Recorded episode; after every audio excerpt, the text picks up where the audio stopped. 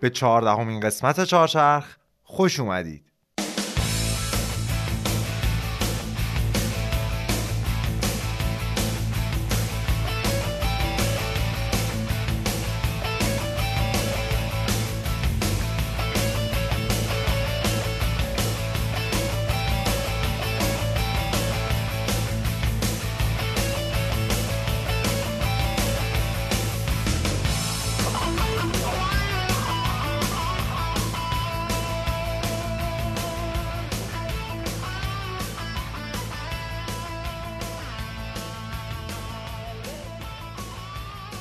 سلام من علی رضا صبحانی هستم و شما به قسمت 14 چهارچرخ گوش می‌کنید که تو خورداد 1400 ضبط میشه. چهارچرخ پادکستیه در مورد دنیای اتومبیل. پادکستی که توی هر قسمتش از زمینه های تاریخی و اجتماعی یه خودروساز میگیم و ماجرای آدمایی که اون برند و ساختن رو تعریف می‌کنیم. توی این قسمت و قسمت بعدی چهارچرخ می‌خوایم بریم سراغ شرکتی که زمانی پیشروترین خودروساز دنیا بود. خالق متفاوت ترین ماشینا فرانسوی خاص سیتروئن.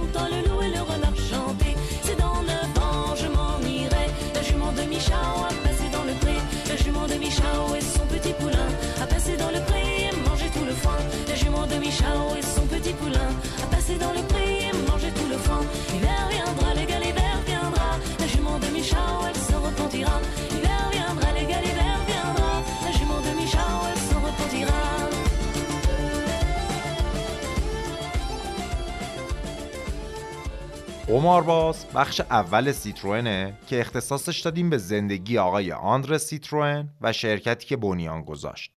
توی قسمت بعدم که چهارشنبه آینده منتشر میشه میریم سراغ ادامه ماجرای سیتروئن بعد از آندره. حامی مالی این قسمت چهارچرخ فیدیاسه. تولید کننده تیشرت های 100 درصد پنبه با طرحهای متفاوت و خاص. من الان که دارم این قسمت رو ضبط می‌کنم تیشرت فیدیاس تنمه و باید بگم که فوقالعاده نرم و لطیفه بسته‌بندی خیلی شیکی هم داشت و مناسب هدیه دادنه هم طرحهای مردونه دارن هم زنونه. اونم چه طرحهایی؟ کاملا خاص و متفاوت. از اون طرحهایی که لنگه‌شون رو من ندیدم واقعا. برای پیدا کردن صفحهشون توی اینستاگرام کافیه به فارسی search کنید فیدیاس. البته لینکش رو هم من توی توضیحات این قسمت گذاشتم. فیدیاس برای چهار نفر اولی که سفارش بدن و بگن از طریق پادکست چهارچرخ باهاش آشنا شدن به ترتیب چهل، سی، بیست و ده درصد تخفیف در نظر گرفته. پس برای اینکه تخفیف بیشتری بگیرین همین الان برین توی صفحهشون رو سفارش بدین. حامی مالی این قسمت چهارچرخ تیشرت های 100 درصد پنبه و خاص فیدیاس. خب دیگه بریم قصهمون رو شروع کنیم.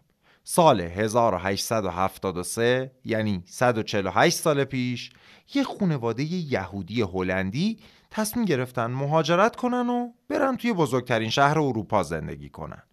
قلب فرهنگ و سیاست دنیا پاریس. فامیلی این خانواده سیتروئن بود. به هلندی یعنی لیمو. جدشون وارد کننده مرکبات به هلند بود و اینا هم فامیلشون رو گذاشتن سیتروئن. پدر این خانواده مهاجر ولی دیگه لیمو فروش نبود. رفته بود تو کار تجارت الماس و ثروتی به هم زده بود برای خودش. اون تصمیم گرفت برای پیشرفت بیشتر بیاد به قلب اروپا یعنی پاریس.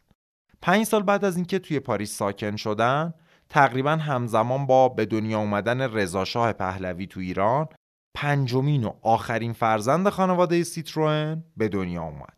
کسی که قهرمان قصه ماست آندره سیتروین آندره هفت سالش بود که پدرش رو از دست داد. گویا بخش خیلی زیادی از ثروتش رو توی یه معدن الماس توی آفریقای جنوبی سرمایه گذاری کرده بود و بعد از شکست خوردن طرحش خودکشی کرد با این وجود مادر آندره تونست همون تجارت الماس رو ادامه بده و بچه‌هاش رو با سطح رفاهی بالاتر از متوسط جامعه بزرگ کنه. پس آندره با اینکه پدرش مرده بود توی رفاه خوبی بزرگ شد.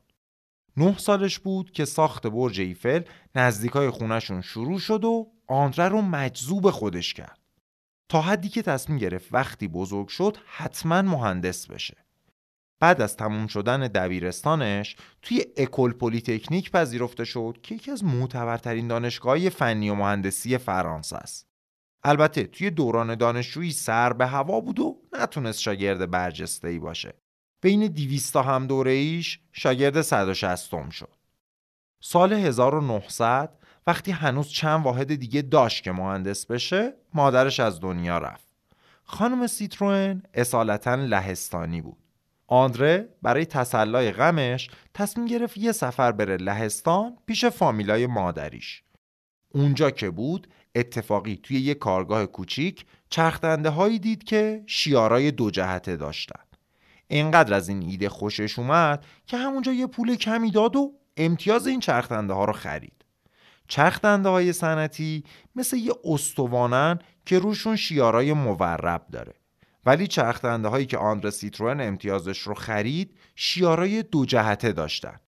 یعنی از کنار که نگاه می کردی شیارای روی چرخدنده مثل هشت فارسی بود. آندره برگشت فرانسه و در حالی که ایده تولید صنعتی این چرخدنده ها توی ذهنش بود درسش رو تموم کرد و بعدش هم رفت سربازی. بعد از تموم شدن دوره سربازیش همه ارث و میراسی که بهش رسیده بود و فروخت و با شراکت دو نفر دیگه یک کارگاه را انداخت برای تولید چرخدنده های صنعتی با شیارای وی شکل. لوگوی سیتروئن هم که دو تا هشت فارسی بالای سر همه از شکل این شیارا الهام گرفته شده. کارگاه چرخدنده سازی سیتروئن نسبتا موفق بود و خیلی از صنایع سنگین از این چرخدنده ها استفاده می‌کردن. مثلا چرخدنده سکان کشتی معروف تایتانیک هم ساخت کارگاه سیتروئن بود. البته یک کارگاه جمع و جور بود و توی دوران اوجش فقط 20 نفر توش کار می‌کردن. اون موقع آندره با برادر بزرگترش که موزیسین آماتور بود توی یه محله مرفه نشین پاریس زندگی می‌کرد. روزا که همه وقتش رو توی کارگاه بود ولی شبا با دوستای پولدار و هنرمند برادرش وقت میگذروند. اونجا بود که پای یه عادت جدید به زندگیش باز شد. قمار.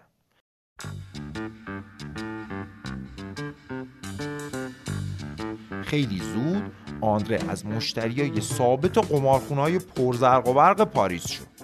همین علاقه باعث شد برای شرط بندی به پیستای اتومبیل رانی بره و اونجا علاوه بر قمار عشق دوم زندگیش رو هم پیدا کرد اتومبیل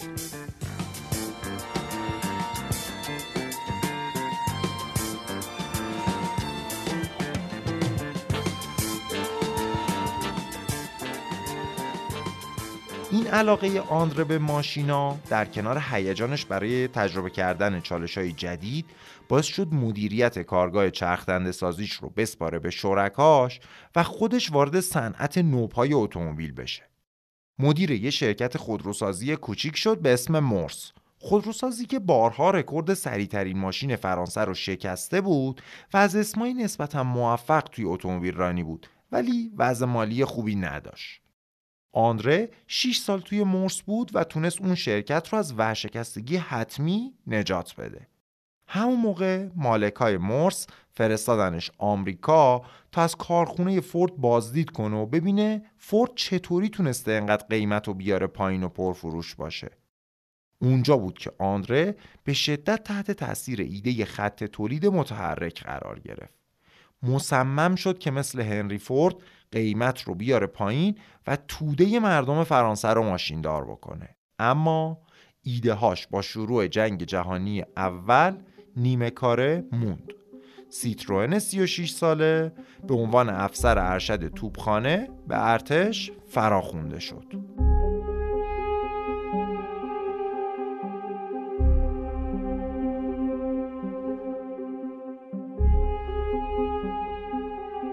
همون ماهای اول جنگ جهانی اول برادر بزرگتر آندره همون موزیسین آماتوره که با هم زندگی می‌کردن توی جبهه کشته شد. اونم به خاطر اینکه توپخونه فرانسویا مهمات کافی نداشت و نمی‌تونست پوشش لازم رو به نیروهای خط مقدم بده. اینجا بود که آندره برای رفع کمبود گلوله های توپ رفت سراغ مقامات بالاتر و گفت من روشهایی بلدم که بتونم به تعداد خیلی زیادی براتون گلوله توپ بسازم. با اون رزومه ای هم که داشت دولت قبول کرد باهاش قراردادی ببنده برای تولید سالانه یک میلیون گلوله توپ. آندره یه زمین بزرگ خرید دو کیلومتری جنوب غربی برج ایفل و ظرف فقط 6 هفته کارخونش رو راه انداخت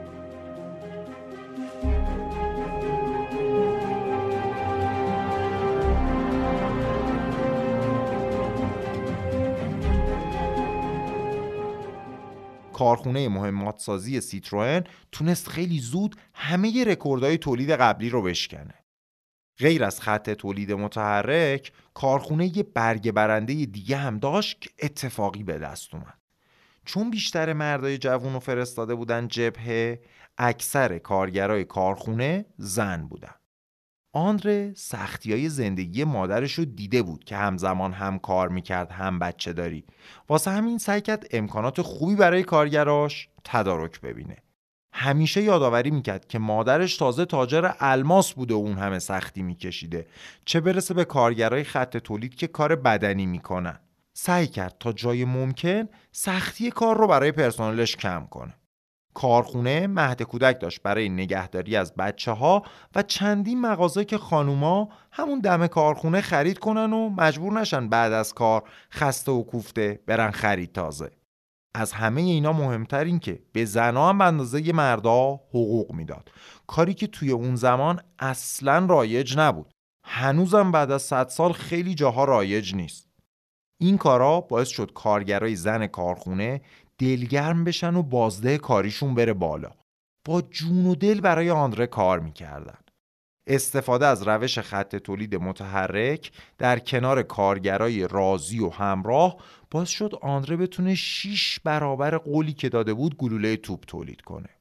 این گلوله ها آندره سیتروئن رو تبدیل کردن به یه صنعتگر ثروتمند و شناخته شده. اما خودشم خوب می‌دونست جنگ که تموم بشه تقاضا برای مهمات هم تموم میشه. واسه همین سال 1916 اواسط جنگ یه مهندس معروف اتومبیل رو استخدام کرد تا یه ماشین براش طراحی کنه. قبل از جنگم که گفتیم رفته بود کارخونه فورد رو توی آمریکا دیده بود و تصویر کاملا شفافی داشت که می‌خواد چه جور ماشینی رو با چه روشی تولید کنه. اواخر سال 1918 بالاخره جنگ تموم شد و چند ماه بعد یعنی توی بهار 1919 آندره 41 ساله شرکت خودروسازی سیتروئن رو تأسیس کرد.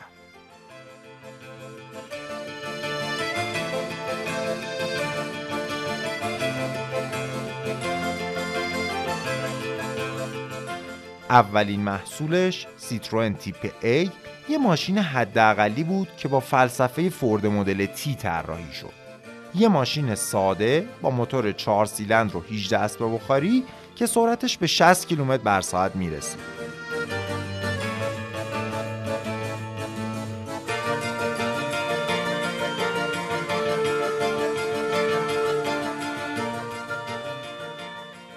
توجه داشته باشیم که اینجای قصه سی سالی از اختراع اتومبیل میگذره و چندین شرکت خودروساز فرانسوی توی بازار هستن.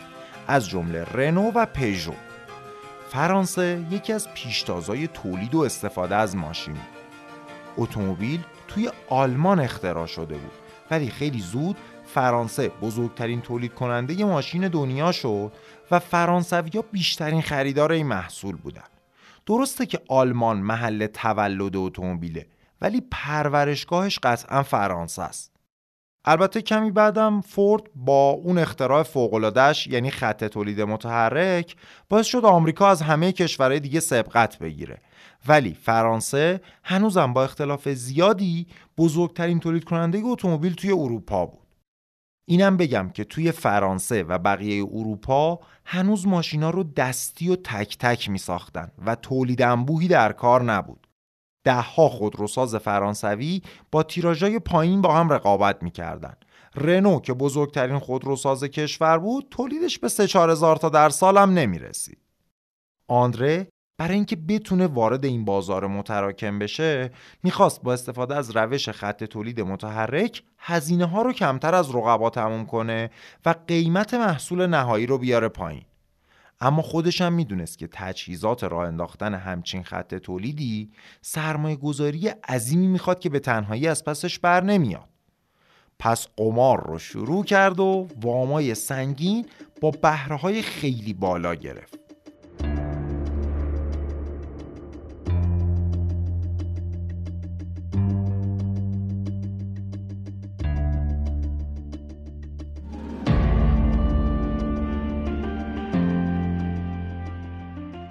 اما این تنها قمارش نبود. تصمیم گرفت تیپ A رو بدون هیچ سودی بفروشه.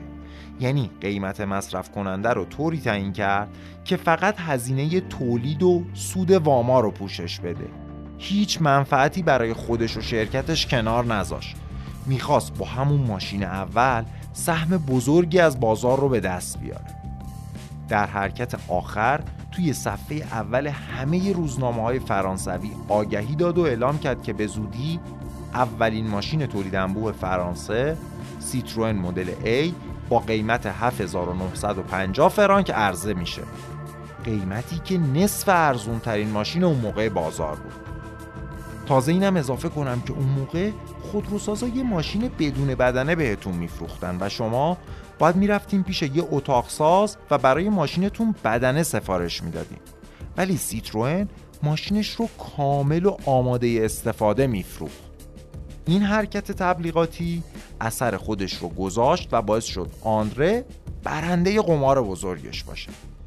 یک سال بعد از معرفی تیپ A سیتروئن با تولید روزانه بیشتر از 100 دستگاه یکی از اولین ماشینهای تولید انبوه اروپایی شد.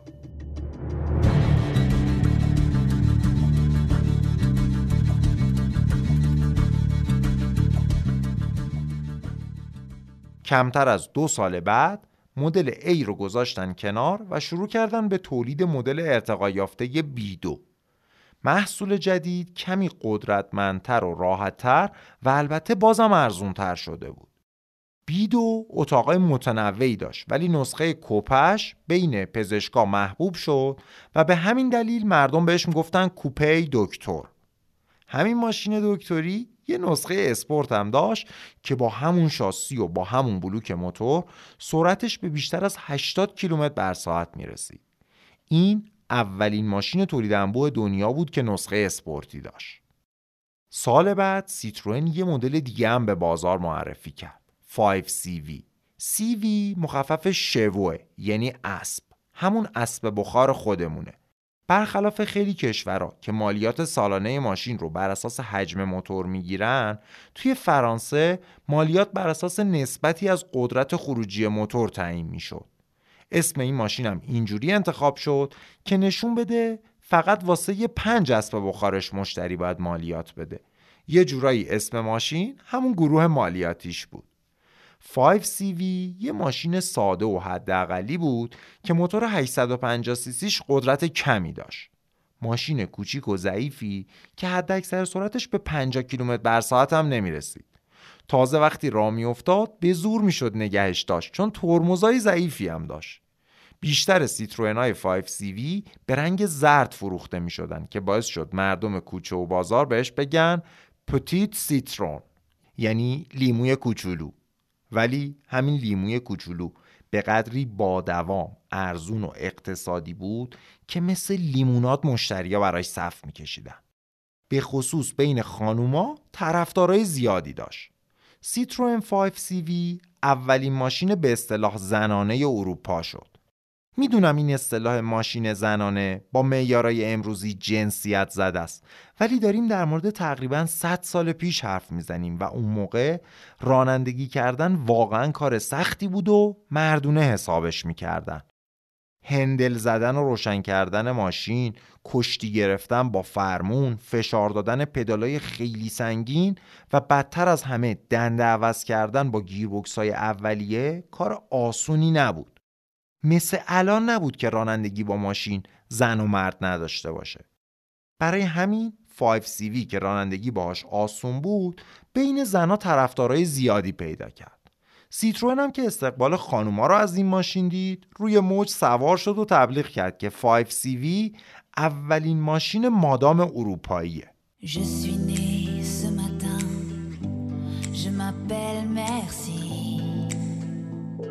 با موفقیت کوپه دکتری و ماشین مادام تولید سیتروئن به روزی 300 تا ماشین رسید و شرکت بالاتر از رنو و پژو پرفروشترین ماشین فرانسه شد.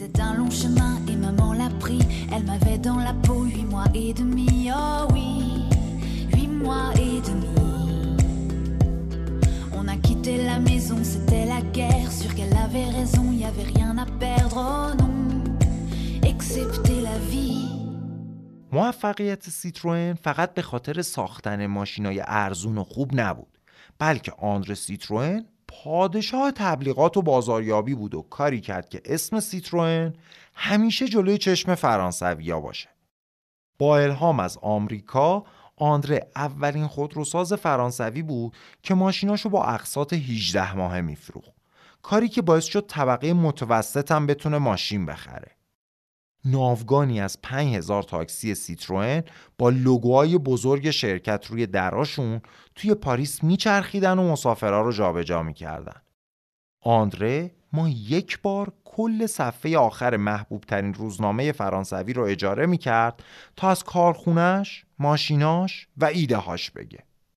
با همکاری یه مخترع فرانسوی به اسم آدولف کگرس نوع خاصی از ماشیناش رو تولید کرد که به جای چرخ عقب شنی داشتن یه چیزی مثل اسنوموبیل یا همین ماشینایی که باش رو برف میرن سال 1922 کاروانی از 8 تا سیتروئن بیدو که مجهز به سیستم کگرس بودن اولین ماشینایی شدن که از صحرای بزرگ آفریقا عبور کردند.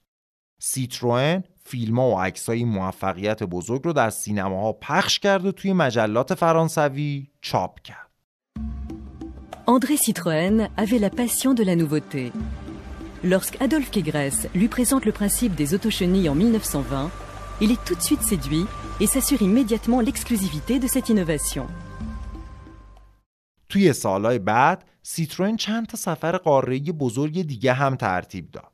سفر سیاه که برای اولین بار از شمال تا جنوب قاره آفریقا رو با ماشین طی کردن. کمی بعدم سفر زرد که از بیروت تا پکن رو با ماشین رفتن. یه سفر 14 هزار کیلومتری که از وسط کوهستان هیمالیا، صحرای گوبی مغولستان و کشور پهناور چین میگذشت. توی این سفر کاروان سیتروئن از ایران هم رد شد که عکسایی ازش موجوده و توی اینستاگرام می‌ذارم. این سفرها آوازه سیتروئن رو به سر تا سر جهان رسوند و این تصویر رو ساخت که هیچ مسیر سختی هیچ بیابونی و هیچ کوهستانی نمی‌تونه جلوی یک سیتروئن رو بگیره. البته یه سفر سفیدم بود برای عبور از شمال غربی کانادا و توی برف که شکست خورد و خیلی صداشو در نیاوردن. موفقیت این سفرها و اثر تبلیغاتیشون باعث شد سیتروئن تا مدتها حامی سفرهای ماجراجویانه در مسیرهای غیر ممکن باشه. از جمله جهانگردای استثنایی ایرانی برادران امیدوار هم از حمایت سیتروئن برخوردار شدن. اونا بعد از سفر سخت اولشون که با موتورسیکلت انجام شد برای سفرهای بعدی یه ماشین از سیتروئن هدیه گرفتن. این سیتروئن هنوزم توی موزه برادران امیدوار در مجموعه سعدآباد تهران موجوده. این سفرهای خارق‌العاده فقط نوک کوه یخ تبلیغات آندره بودن. سیتروئن از هر موقعیتی برای تبلیغ اسم خودش استفاده می‌کرد. توی افتتاحیه نمایشگاه اتومبیل پاریس هواپیماهای دودزا اسم سیتروئن رو به طول 5 کیلومتر توی آسمون نوشتن به طوری که از همه جای پاریس می‌شد دیدش. توی تک تک جاده های فرانسه تابلوهای تبلیغاتی سیتروئن رو نصب کردن. بیشتر از 150 هزار تا تابلو. اما اینم کافی نبود. سیتروئن بزرگترین و مشهورترین بیلبورد تاریخ رو هم سفارش داد. با نصب 250 هزار تا لامپ آندره برج ایفل رو تبدیل کرد به یه تابلو تبلیغاتی عظیم الجثه که برای نه سال با اسم سیتروئن نورافشانی می‌شد. همین نوشته غول‌آسای سیتروئن روی برج ایفل راهنمایی شد برای چارلز لیندبرگ توی فرودش از اولین سفر هوایی بدون توقف نیویورک تا پاریس. آندره برای خوش آمدگویی به لیندبرگ دعوتش کرد به کارخونش و با حضور 6 هزار کارگر کارخونه یکی از بزرگترین مهمونی های تاریخ پاریس رو برای این خلبان رکورد شکن ترتیب داد. لیندبرگ تنها آدم مشهوری نبود که برای سیتروئن تبلیغ می‌کرد. جوزفین بیکر خواننده سیاهپوست و آمریکایی و یکی از اسطوره های موسیقی جاز در برابر جمعیتی از پولدارترین و قدرتمندترین مردای پاریس شعری خوند که نسخه اولیه آهنگای تبلیغاتی امروزیه صدای زیبای خانم بیکر رو بشنوین. با این توضیح که ایشون اولین زن سیاه پوستی بود که ستاره نقش اول یه فیلم سینمایی شد و از پیشگامای برابری نژادی توی هنره.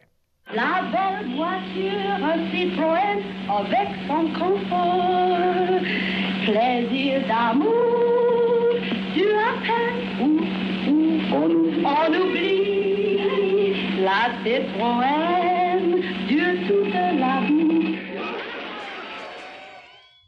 تبلیغات سیتروئن منحصر به کسایی نبود که می‌تونن ماشین بخرن. آندره تاکید داشت که اسم سیتروئن رو از بچگی توی ذهن فرانسوی ها حک کنه. برای همین ماشین های اسباب بازی سیتروئن رو ساختن. یکم بعد Citroënnette به بازار اومد که یه مدل پدالی کوچیک از 5 CV بود برای بچه ها توی پارکا بین بچه هایی که Citroënnette داشتن مسابقه میذاشتن و بهشون جایزه می‌دادن. هنوز لیست ایده های بزرگ آندره ادامه داره سیتروئن اولین شرکتی بود که تعمیرگاه های مجاز را انداخت اولین شرکت اروپایی بود که همراه ماشیناش دفترچه راهنما به مشتری می‌داد. شعارش این بود که بعد از فروش تازه ارتباط ما با مشتری شروع شده. تمام قطعات مدل های مختلف سیتروئن توی این نمایندگی ها در دسترس بودن و خریدار می‌تونست مطمئن باشه که سرویس ماشینش به بهترین نحو انجام میشه. بذارید یکم از نمایشگاه فروش سیتروئن براتون بگم که توی بهترین و گرونترین نقاط شهر بودن. یه سری فروشنده خوش برخورد و خوشپوش با تک تک مشتریا صحبت می‌کردن و بهشون مشورت می‌دادن.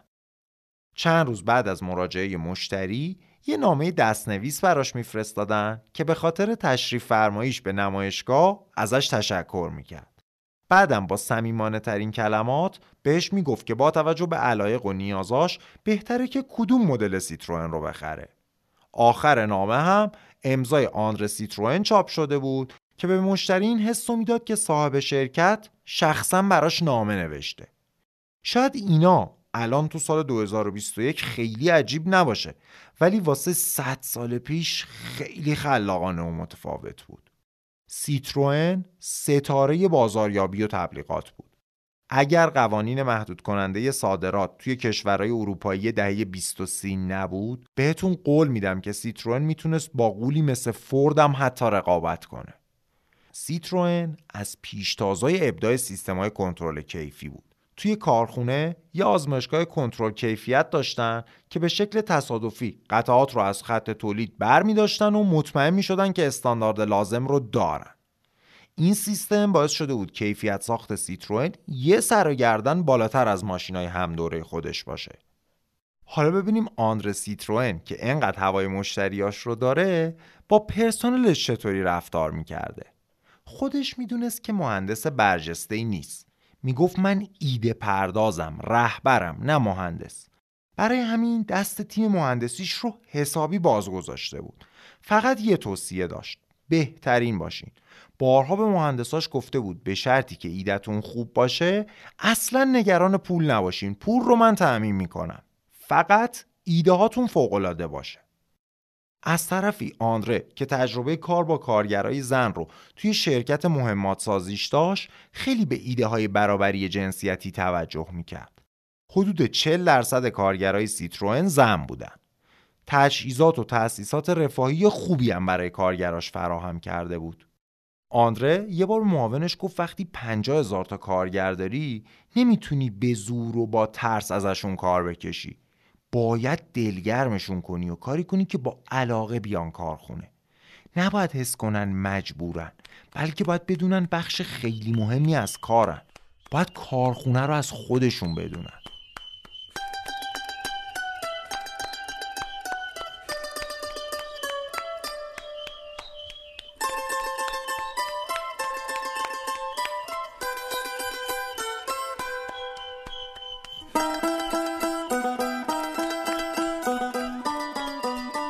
غذاخوری 3000 متر مربعی کارخونه هر روز سه مدل غذای مختلف سرو می‌کرد و جداسازی طبقاتی هم نشده بود یعنی مدیرا، مهندسا و کارگرا پیش هم می نشستن و با هم یه جور غذا می خوردن.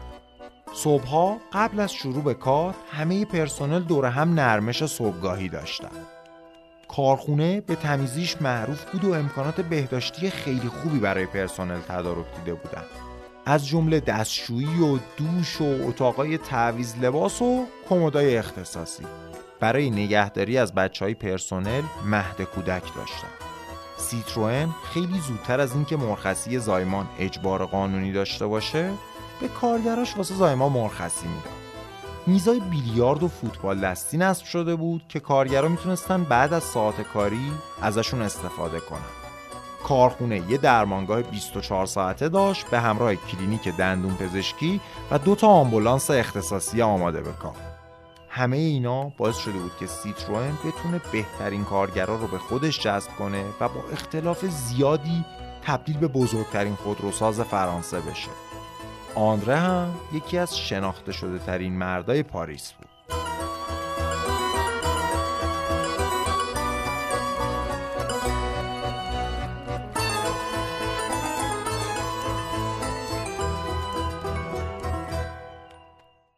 این همه که از سیتروئن و تبلیغات و شخصیت قویش گفتیم شاید فکر کنید آندره توی زندگی شخصیش هم همینقدر خبرساز بوده. ولی جالبه که اینطوری نبود. آندره توی 36 سالگی و کمی قبل از اینکه شرکت مهمات سازیش رو راه بندازه با همسرش توی یک کازینو آشنا شدن و ازدواج کردن. دو تا بچه داشتن و زندگیشون به آرومی و بدون حاشیه میگذشت. آندره اهل تجمل نبود. هر پولی که داشت تا آخرین فرانک صرف توسعه کارخونه سیتروه می‌شد. حتی خونهشون هم اجاره ای بود. برخلاف بقیه صنعتگرایی در حد خودش که کاخ داشتن و اهل بریزو به پاش بودن سیتروئن نسبت به ثروتش ساده زندگی می‌کرد و تنها خلاف زندگی شخصیش همچنان قمار بود.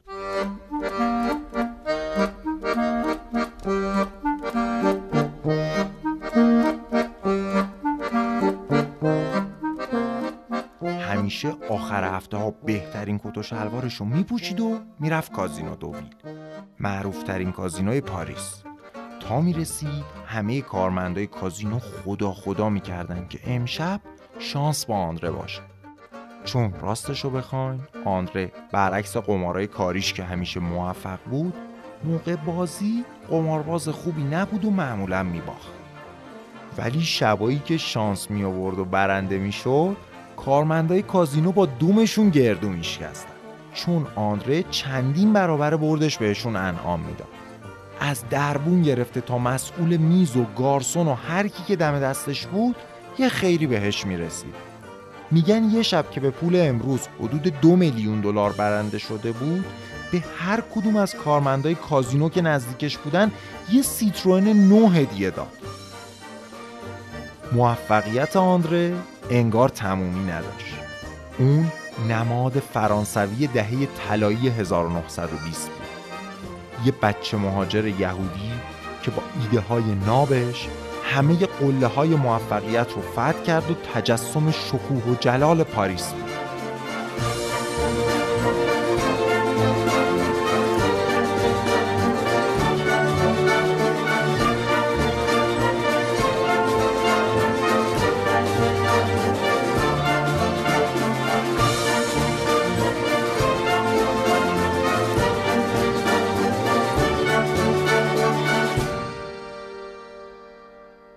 از اوایل دهه 20 میلادی همون موقعی که سیتروئن داشت بزرگ می‌شد اقتصاد فرانسه هم به شدت رونق می گرفت بورس و سهامداری سکه رایج زمانه بود.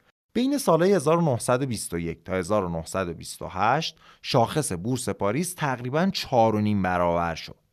با پیشرفت تکنولوژی قوقایی توی کشورهای غربی برقرار بود و دنیا داشت وارد دوره مصرفگرایی می‌شد. تولید صنعتی روز به روز اوج می گرفت. ابزارهای مالی مثل سهام فروشی و سفته بازی هم موتور محرکه این پیشرفت بودن. همه چیز از آمریکا شروع شد ولی سرعت رشد صنعتی توی فرانسه از خود آمریکا هم بیشتر بود. اقتصاد فرانسه توی یه دوره ده ساله تقریبا چهل درصد رشد کرد.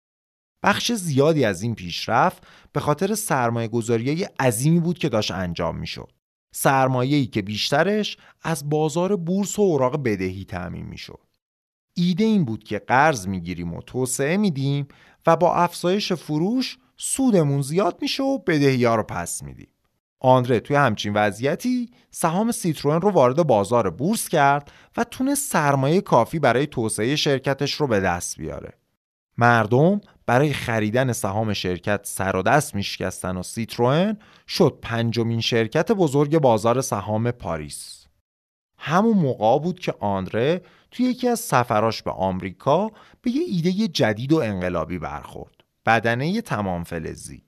امتیاز این ایده رو خرید و به مهندساش دستور داد که اولین ماشین تمام فلزی اروپا رو روی همون شاسی و قطعات مکانیکی سری بی بسازن. تا قبل از این اتاق ماشینا یه چارچوب چوبی داشت و پنلای فلزی روی اون چارچوب نصب می شدن. حالا آندره برای اینکه نشون بده مقاومت یه ماشین تمام فلزی چقدر بیشتر از ماشینای قدیمیه یه کارزار تبلیغاتی را انداخت. یه سیتروئن تمام فلزی رو از یه صخره انداخت پایین و نشون داد که بدنش متلاشی نمیشه و یک پارچه میمونه. یه اتوبوس رو با 22 نفر مسافر گذاشت رو سقف یه سیتروئن تا مقاومت بدنه تمام فلزی رو نشون بده. سیتروئن های بی ده بعد بی دوازده و بی چارده قوقایی برپا کردن و خیلی پرفروش شدن. یکی دیگه از نوآوری این سری سیتروئن یه چراغ قرمز بود که عقب ماشین گذاشته بودنش و روش نوشته بودن استاپ ایست وقتی راننده ترمز می‌گرفت این چراغ روشن می‌شد و به ماشینای عقبی هشدار می‌داد که سرعتشون رو کم کنن. پس مختره چراغای ترمزی که امروز همه جای دنیا بودنشون اجباری و روی ماشین من و شما هم حتما هست سیتروئن بوده. البته تا قبل از اینم بعضی از ماشینا چراغ ترمز داشتن ولی راننده باید دستی روشنش می‌کرد و اینجوری نبود که با فشردن پدال ترمز روشن بشه.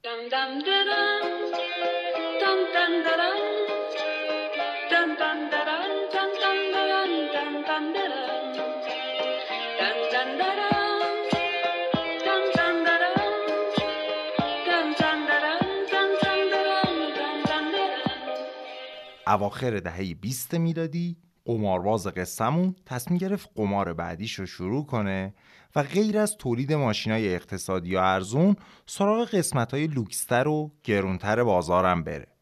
سری سی رو معرفی کرد که یه تکنولوژی جدید داشت. موتور قوتور برای اولین بار توی اروپا آندره برای موتور ماشیناش چیزی تعبیه کرده بود که امروز بهش میگیم دست موتور. پایه های لاستیکی برای کاهش انتقال ضربات موتور به اتاق. سری C برخلاف سیتروئنای قبلی یه ماشین بزرگ و گرون بود. ماشینی که با الهام از برندهای لوکس آمریکایی ساخته شده بود و در حد کرایسلرا و کادیلاکای زمانه بود. راستش رو بخواین همون تکنولوژی دسته موتور رو هم از کرایسلر خریده بودن. کمی بعدم موتور 6 سیلندر روش نصب کردن تا توی رقابت با آمریکایی‌ها کم نیاره. بازم قمار آندره جواب داد و اون تونست با سودی که از فروش سری سی به دست آورد بدهیاش رو پس بده. بعد از این قمار سیتروئن به قدری موفق شد که بیشتر از نصف بازار فرانسه رو در اختیار گرفت. یعنی به تنهایی از مجموع همه خودروسازهای دیگه فرانسه پرفروشتر شد. بعد از سری سی روزالی به بازار اومد که دو تا اهمیت ویژه داشت. یکی این که اولین موتور دیزل سواری رو روی یک ماشین تولید انبوه داشت و از اون مهمتر این که یه نسخه مسابقه ایش برای 135 روز متوالی با سرعت حدود 90 کیلومتر بر ساعت دور یه پیست بیضوی میچرخید و تونست 300 هزار کیلومتر رو طی کنه. رکورد استقامت یک ماشین تا اون موقع. با فروش خوب سریای لوکس C و روزالی سیتروئن نه تنها همه خودروسازای اروپایی رو توی آینه می‌دید بلکه سومین خودروساز بزرگ جهان شد. روزانه حدود 500 تا ماشین می ساختن و از نظر تکنولوژی هم جزو بهترینا بودن. همه چیز عالی بود تا اینکه توی آخرین ماهای سال 1929 بورس نیویورک سقوط کرد و آمریکا وارد بدترین بحران اقتصادی تاریخ شد. به دنبال آمریکا همه کشورهای غربی هم دچار رکود شدن. برای زنده بیرون اومدن از این بحران بزرگ آندره تصمیم عجیبی گرفت. توسعه بیشتر سیتروئن اونم در دوران رکود.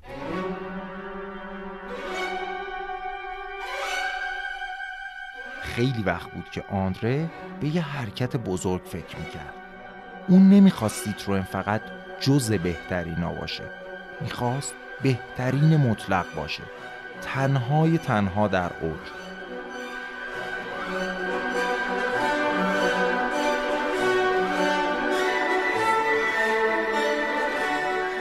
همونطوری که تا حالا دیدیم مدام اختراعات مختلف رو می‌خرید و اونا رو ارتقا می‌داد. اما این بار می‌خواست آخرین و بروزترین تکنولوژی های زمانه رو توی یه ماشین جمع کنه. به این نتیجه رسیده بود که بهترین و پیشرفته ترین ماشین دنیا رو بسازه. ماشینی که انقدر خارق العاده باشه انقدر از همه ماشینای دیگه بهتر باشه که با فروش خوبش سیتروئن رو از بحران رد کنه. رئیس بخش مهندسی رو صدا زد و بهش گفت که چه جور ماشینی باید طراحی کنه. سرمهندس شرکت وقتی شنید که آندره ازش چه جور ماشینی می‌خواد در جا استعفا داد.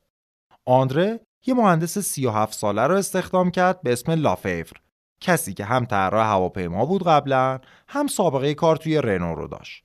لافیور مسئول شد آرزوهای آندره سیتروئن رو تبدیل به واقعیت کنه. آندره برای بزرگترین قمار زندگیش سنگ تموم گذاشت. به لافیور گفت هر چقدر پول و امکانات بخواد برای طراحی و توسعه در اختیارش می‌ذاره. تنها شرطش این بود که کل کار باید توی کمتر از یک سال انجام بشه همزمان که لافور مشغول طراحی این ماشین انقلابی شد آندره هم باید کارخونش رو برای تولید پیشرفته ترین ماشین زمانه دوباره از نو می ساخت. در عرض فقط 6 ماه کارخونه قدیمی رو خراب کرد و به جاش یه تأسیسات عظیم 120 هزار متر مربعی ساخت. با یه برنامه ریزی دقیق در حالی که خط تولید سیتروئن داشت کار می‌کرد و روزانه چند صد تا ماشین نو ساخت تأسیسات و ساختمونای قدیمی بخش بخش خراب می شدن و به جاش سازه فلزی کارخونه جدید قد علم می کرد. ساختن یک کارخونه مدرن و بزرگ اونم به همچین شکلی کار خیلی خیلی پرخرجی از آب در اومد. در کنارش هم سیتروئن کاملا جدید داشت طراحی می‌شد و توسعه تکنولوژی های جدید اونم خیلی پرهزینه بود. تمام این هزینه ها در کنار هم باعث می شد روز به روز بدهی انباشته سیتروئن سنگین تر بشه. از طرفی بحران اقتصادی دهه سی هم خیلی جدی تر از اون چیزی بود که آندره پیش بینی می کرد. آندره هم مثل آدمای دیگه فکر می کرد این بحران چیزی جز یه دستانداز کوتاه مدت نیست. نه فقط آندره بلکه اقتصاددان و سیاستمدارا هم فکر می‌کردن یه سکته کوچیک توی بازار پیش اومده و چیز جدی نیست. اما واقعیت خیلی شدیدتر از این حرفا بود. سهام سیتروئن حدود دو سوم ارزشش رو از دست داد و تنها امید آندره به آخرین قمارش بود. ماشینی که به خاطرش همه چیز رو گذاشته بود روی میز. بالاخره سال 1934 جواهر آن را آماده شد. ماشینی که قرار بود برگ برنده این قمار نهایی باشه. اسم رسمیش بسته به موتورهای مختلفش فرق می‌کرد ولی مردم بهش می‌گفتن Traction Avant یعنی محرک جلو. ماشین یه شاهکار به تمام معنا بود. به دستور آندره هیچ قطعه‌ای از ماشینهای قبلی سیتروئن توی Traction Avant استفاده نشده بود و همه چیز رو از نو طراحی کردن. آخرین تکنولوژی های زمانه رو یک جا جمع کردن و پیشرفته ترین ماشین دنیا رو ساختن.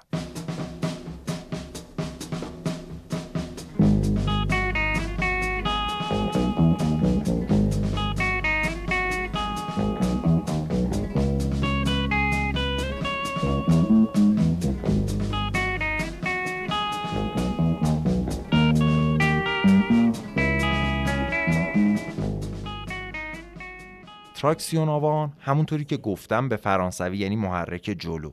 اما انتقال قدرت به چرخهای جلو فقط یکی از خصوصیات انقلابی ماشین جدید بود.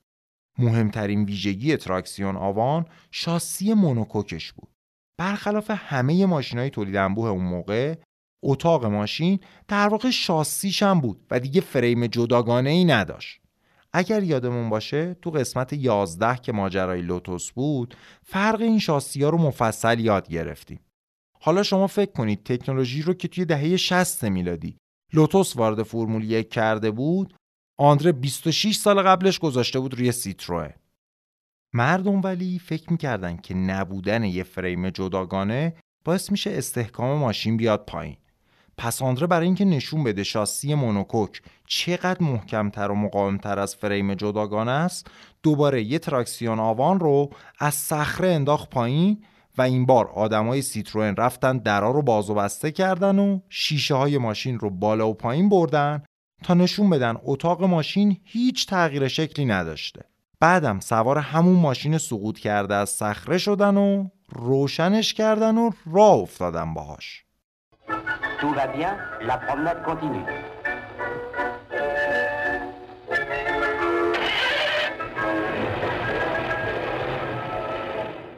هر چهار تا چرخ تراکسیون آوان برای اولین بار توی دنیا ترمزای هیدرولیکی داشت و سیستم تعلیقش هم سالها جلوتر از زمانه بود. فنربندی چرخهای جلو به صورت torsion bar یا میل تعادل طراحی شده بود. هر چهار تا چرخش فنرای لول مستقل داشتن. فرمون ماشینم دنده و شانه‌ای یا rack and pinion بود. توضیح دادن این چیزایی که گفتم با کلمات خیلی سخته.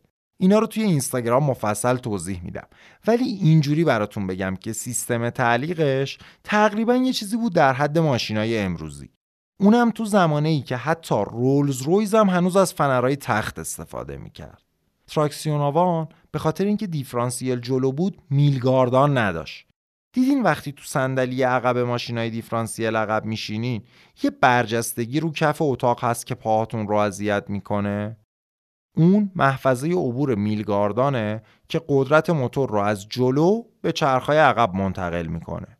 تو دهه سی تقریبا همه ماشینا دیفرانسیل عقب بودن.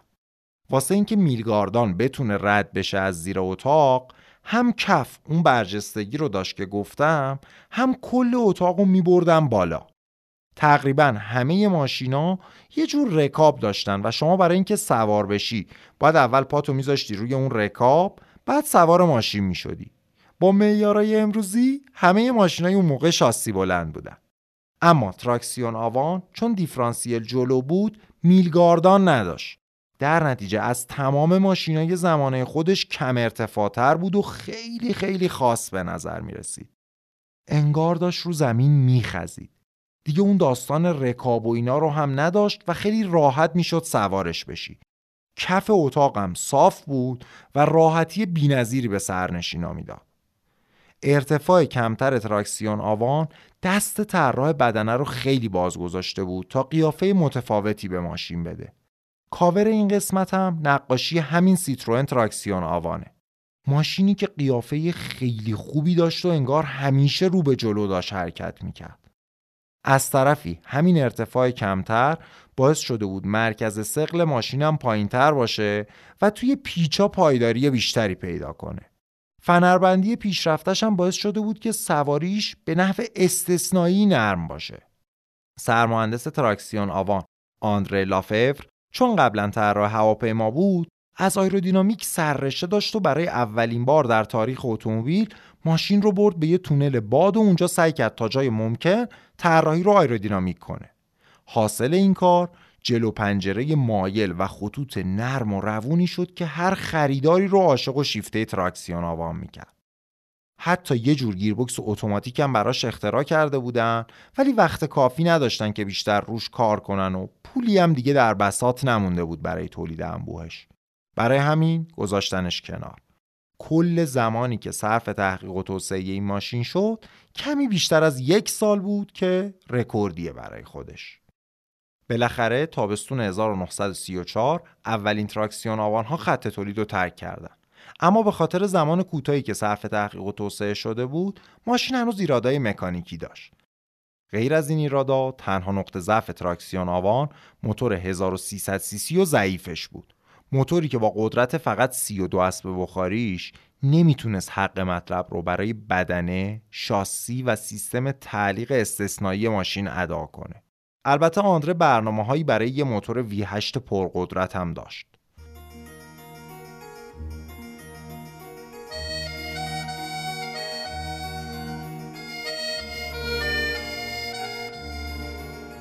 تراکسیون آوان علی‌رغم قدم های بسیار بزرگی که در صنعت اتومبیل برداشت آخرین قمار آندره سیتروئن شد.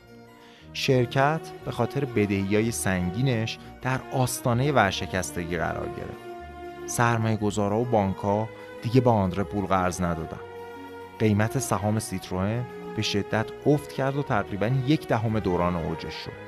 سیتروئن تراکسیون آوان بزرگترین شاهکار زندگی آندره بزرگترین شکستش هم شد.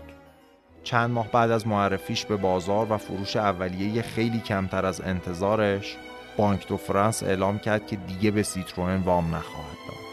سهامدارای اصلی اعتمادشون رو به آندره از دست دادن و در اواخر 1934 سیتروئن اعلام ورشکستگی کرد. دولت فرانسه که نگران بیکار شدن حدود 200 هزار کارگر سیتروئن اونم تو اوج یه رکود بزرگ بود مداخله کرد و پیشنهاد داد که مدیریت شرکت رو بسپارن به دومین سهامدار بزرگش شرکت لاستیک سازی میشله. برادران میشله در آخرین روزای سال 1934 سهام آندره رو خریدن و تبدیل شدن به مالکای سیتروئن. آندره 15 سال بعد از تأسیس شرکتش از مجموعی که خودش ساخته بود کنار گذاشته شد و برادران میشلن کنترل رو به دست گرفتن. ماجرایی که موضوع قسمت بعدی چهارچرخه.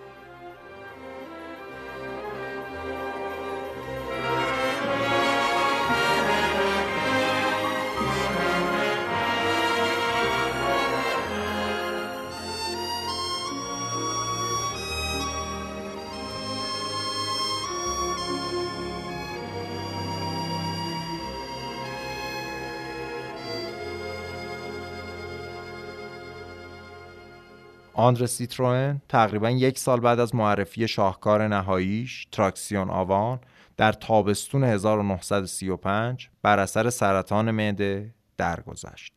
در حالی که حتی یک سهم هم از شرکتی که بنیان گذاشته بود برای خودش و خانوادهش باقی نموند. آندره موقع مرگ 56 سال داشت.